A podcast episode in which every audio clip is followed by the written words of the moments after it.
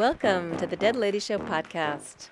The Dead Lady Show celebrates women, both overlooked and iconic, who achieved amazing things against all odds while they were alive. And we do it through women's history storytelling on stage, here in Berlin and beyond. And then we bring you the very best of those stories here on the podcast. I'm Susan Stone, and also here is Dead Lady Show co founder Florian Duijsens. Hi, Susan. Hi, everybody. In this episode, we're bringing you a talk recorded over the summer.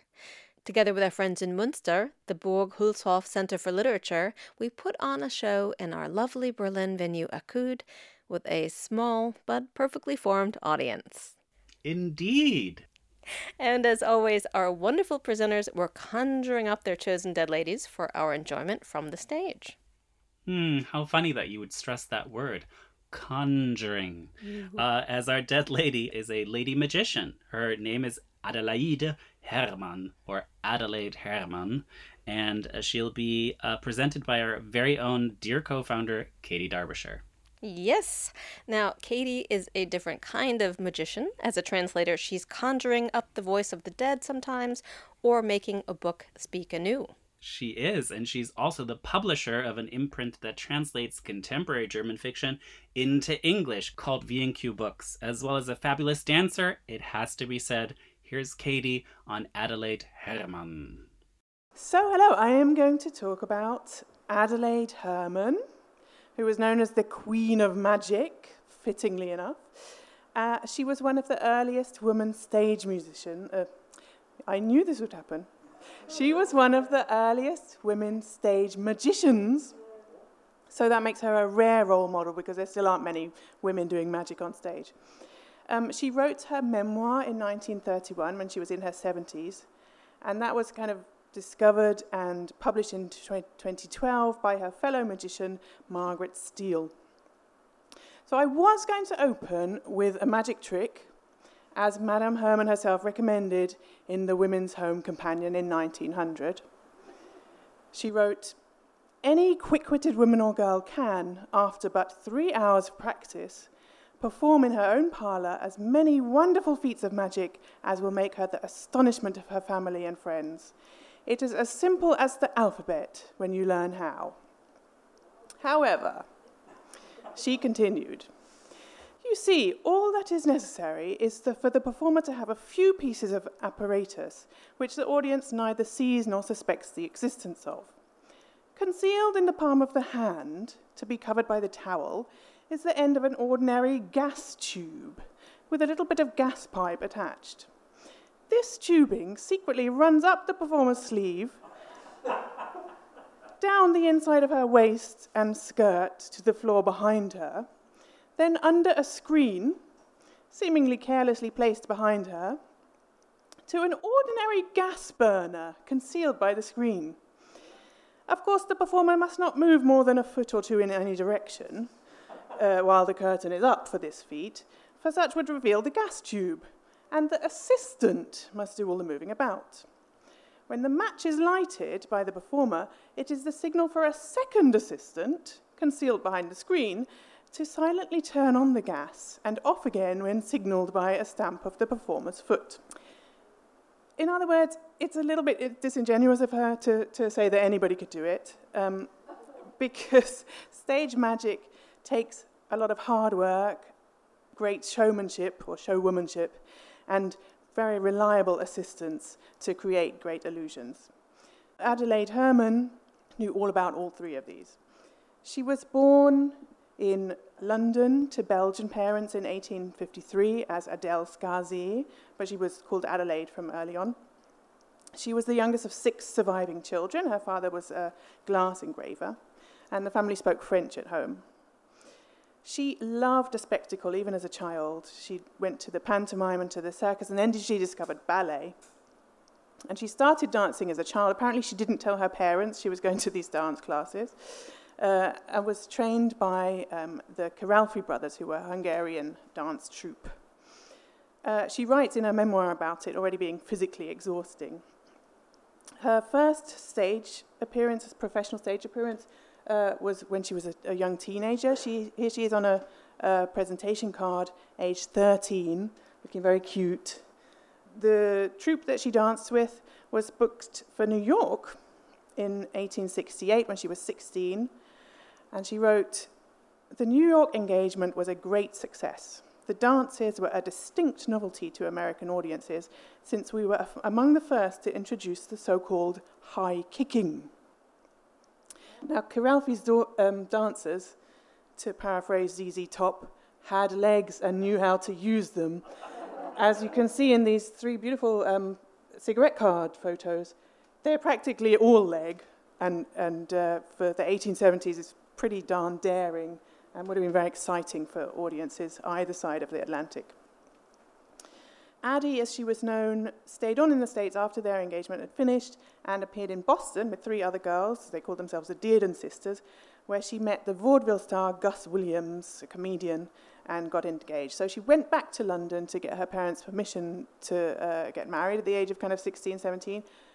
But once she was in London, it was actually seemed a bit dull to be engaged, so she broke it off. there she was in London. What should she do? She joined the magnificently named Professor Brown's Lady Velocipede Troupe. So I've got a picture here of a, a, Dutch velocipede from 1870, which looks like a very, very uncomfortable bicycle, wooden wheels, metal tire, tires, uh, and you have to climb up on this not very well padded saddle to, to ride it. But she learned from scratch to, to cycle and was on stage. Women velocipede troupes were a big deal for decades on stage. And you can see this very grainy photo of her from a newspaper wearing these big flouncy bloomers, which were probably necessary to get over the big bar in the middle of the velocipede. Anyway, uh, they went on tour to France and Belgium, and they again were booked for the States, and she sailed in 1874. Also on board with this dude, ooh, Alexander Herrmann, with his uh, magnificent moustaches and, and twirly beard. At that point, presumably, his hairline hadn't receded. Um, he was already a, a, successful magician, and the two of them had met when he played London, uh, and she went backstage with a friend. He was of Jewish German extraction uh, and came from France, and, and proposed to Addie soon after their arrival in New York. They were married about a year or so later, which might have been because her parents objected to her marrying a Jewish man, or maybe they were just very busy. Because they were. She became his assistant, Madame Addie. And as you can see, she sometimes also dressed up as a, a boy on stage and was called Monsieur Alexander. Uh, later, she was known as Madame Adelaide or Madame Herrmann. Her names got more dignified as she got older. Margaret Steele, the kind of biographer, calls her the first glamorous, athletic, and erotic female assistant. So she used her London theatre experience to, to really remodel Herrmann's show. They started to travel with custom made backdrops of their own. They had their own musical director. Uh, they had just loads and loads of animals with them all the time. And they, they commissioned special music for every illusion that they did. And Adelaide and Alexander developed storylines for the first time for their illusions. So things like cremations, raising the dead, um, and here she is. Yes, really good fun shows, but very pertinent. Uh, uh, here she is um, as the, the Phantom Bride, looking actually, I, I agree, very uh, glamorous, athletic, and erotic with her beautiful veil on there. So that uh, new style of, of having storylines behind the illusions was very, very influential for, for future generations of magicians, although, of course, they probably don't know it was Adelaide's idea. They were incredibly successful. You can see a beautiful poster that they had here uh, advertising the world's greatest prestidigitator. One of those words, it just means he's good with his fingers. Um, Herrmann and uh, Madame Addie is, is billed, kind of second bill, also has a photo or picture on the poster promising incomparable entertainments. They toured North and South America and Europe, and she's, she's quite boastful in her memoir about hanging out with all these absolutely horrific people, uh, like the Mexican dictator Porfirio Diaz. It gets worse. The colonialist exploiter King Leopold II of Belgium, who gave her a revolver. Who knows what he thought she would do? Anyway. Um, and the autocratic Tsar Alexander III. Uh, Herrmann himself was dubbed Herrmann the Great, uh, allegedly by King Alfonso XII of Spain. Now, he didn't live long enough to do many atrocities, but he did marry two of his cousins, not at the same time. So, Adelaide worked very hard physically. She would have to squeeze into tight spaces. She did this levitating uh, act, which requires incredible core strength. Uh, she would be shot from a cannon which burned the bottom of her feet. Uh, and as you can see in this wonderful picture, she would be uh, in quotes, electrocuted. The, I love the picture of her in this uh, so called electric chair with the electricity drawn on on the top of the photo. Um, later on, the Boston Transcript wrote in 1902, obviously an admirer of hers, her physical development is perfect in that no one muscle is developed at the expense of another. There is a harmony of strength and beauty that tells of rhythmic movements guided by concentrated thought. Without this splendid physique, it would be impossible for Madame to do the clever things she does in the twinkling of an eye, and with no more effort, apparently, than as though she opened and shut her rosy palm over a billiard ball and said, Now you see it, and now you don't. she introduced dance to their shows. Now, unusually for her memoir, she actually credited this dance you can see here, Loie Fuller, from whom she copied this dance which I'm going to describe for the podcast. Um, it was called a serpentine dance. So both of them, Loie and uh, Adelaide, wore huge dresses with, with sticks attached to the end of the sleeves, multi layered, and they swirled around and twirled the dresses. So it looks like a, a, kind of flower dancing on air. I'm not sure why it's called serpentine. And uh, in the film, they colorized the film, but on stage, uh, Adelaide used lighting to achieve this multicolored effect. And another great possible dead lady, uh, Willa Cather, the writer, saw her on stage in 1894 when Cather was 21 and wrote in the Nebraska State Journal. Madame Herrmann's dances were beautiful, especially the last one, when all the colours of the rainbow were turned on from six calcium lights. It is a pity that more of the stage was not draped in black, for the effect would have been better. Still, it was really wonderful as it was, being by far the best dance of the kind seen in Lincoln this season. Just faint praise indeed. So the couple led a luxurious lifestyle. They had lavish costumes like this fancy silken frou-frou one you can see here. Uh, now she covered her legs on stage. She was uh, once caught smuggling silk from Mexico uh, for her costumes. Both very much photographed, um, which is very fun for giving a talk, actually, because there's lots of material. They had what Adelaide thought was their own rail cars. They would travel by train in this extremely fancy rail car, although it was actually leased from the actress Lillie Langtry. They had a house on Long Island called Whitestone Manor. Again, it was leased. They had their own yacht, horses, dogs, and peacocks. She wrote, In the course of our travels, we'd accumulated a really wonderful collection of curios and art objects, treasures gathered from every quarter of the globe. The house was practically filled with them. They had these huge parties. Her nieces and nephews would come over from England for the summer and that kind of thing. So Adelaide dearly loved her husband, but I think he was possibly a bit of a dick, actually. What kind of man has checks with a portrait of himself on them? I don't know, but uh, Alexander Herrmann did, issued by the Garfield National Bank, which is a real thing. This one uh, was written in 1896 uh, for about $54, which would now be worth 1500 So he would play tricks on everyone, kings and paupers, wherever he went, which must have grated after a while. Um, he would, you know, produce gold and silver dollars out of people's ears. But he was no good with his own money. Um, Adelaide later said in court that she'd employed him and paid him a salary, but he still managed to spend, spend, spend. And he, got, he took out a mortgage on his life insurance. I didn't know that was possible. Uh, but it was very bad news then when he died suddenly in 1896. Yes, she was distraught. But she wrote, It is among the most pathetic aspects of the stage, of which the general public knows little or nothing, that it allows no time for the indulgence of private sorrows. Hearts may be torn, bitter tears may be shed, but we of the stage have a jealous mistress in the public, which demands that we be gnawing at the soul. Also, she needed the money. So she sent for Alexander's nephew Leon from Paris, who was also working as a magician, and then decided to launch their show with a bang, literally, by performing Herrmann's bullet catch trick herself. It was a very dangerous but impressive and lucrative trick, and she was the first woman to do it, wearing the same costume as her husband had done, so dark trousers and a, a lovely flouncy white blouse.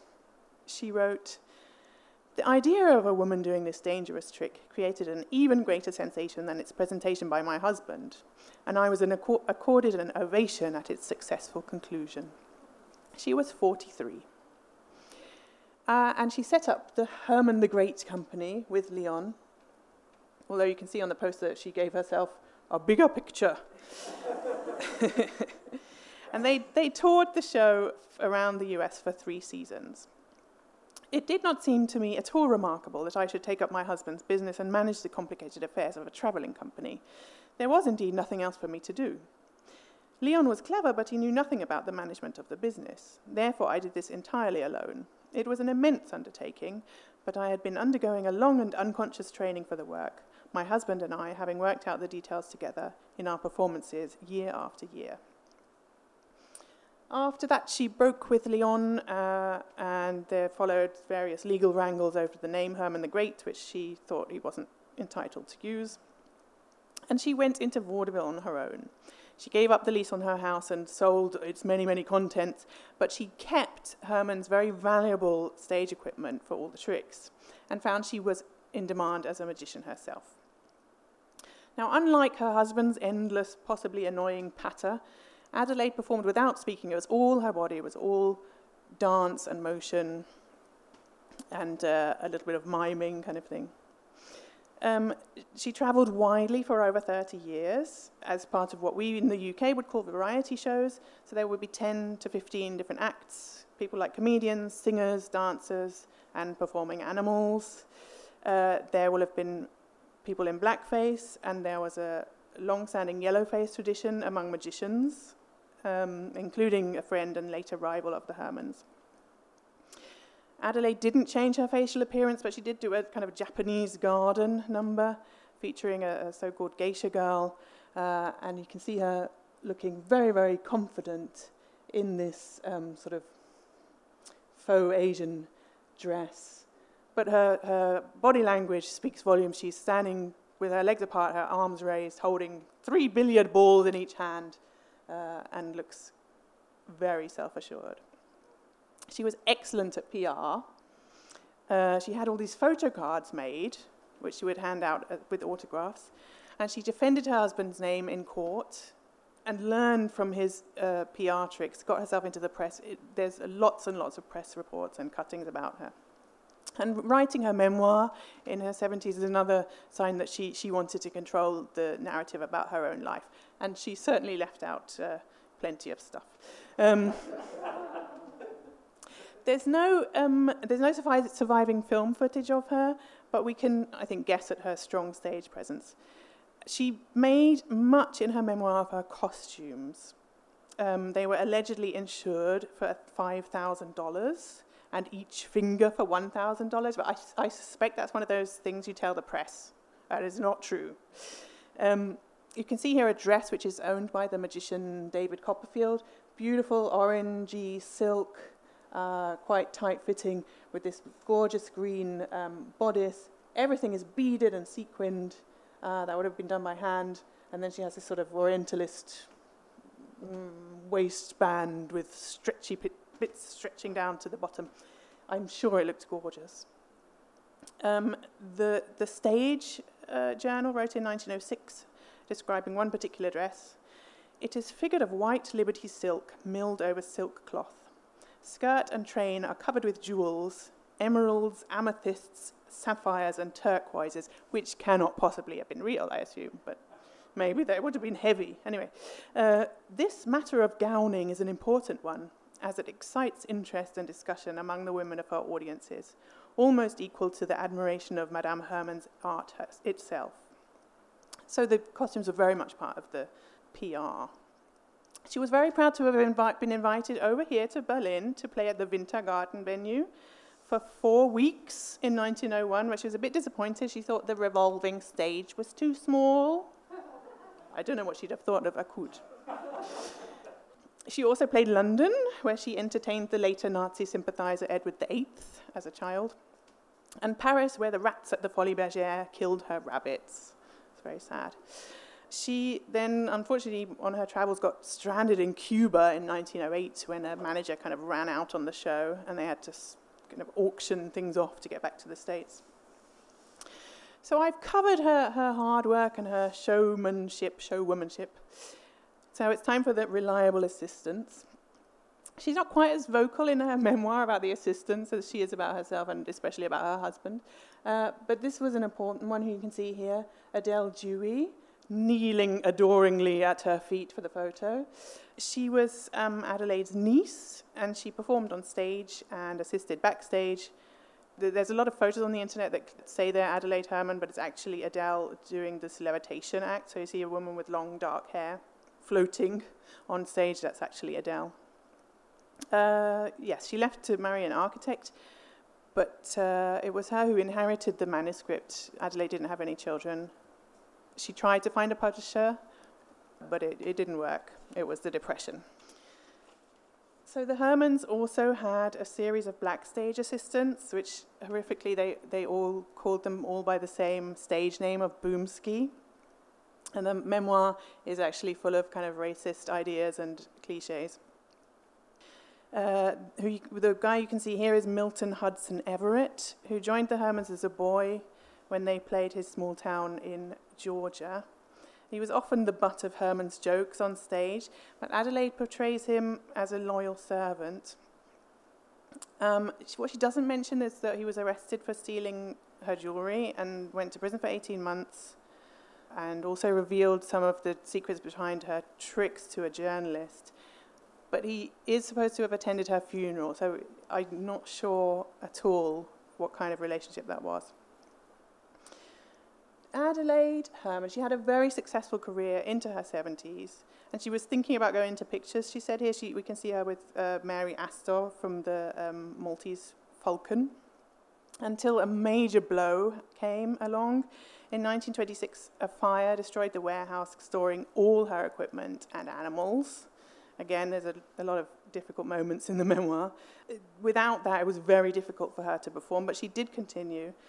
Um, she died of pneumonia, age 79, and she was buried with Alexander, who has a much better grave than hers, which just says wife, and her birth and death dates. She wrote early on in her life Let no one select stage life as the sphere of idleness and dissipation. Let no one be deterred from it because of its ways of hardship for they lead to fame if followed. She was rightly proud of her stage achievements. In 1931, a newspaper wrote that somebody else was the first woman magician, and she wrote an indignant letter saying, I am, as far as I know, the only woman who has ever performed that most dangerous of all feats, the bullet catching trick, a trick which has left in its wake a trail of blood. I made my debut in vaudeville as a magician 32 years ago.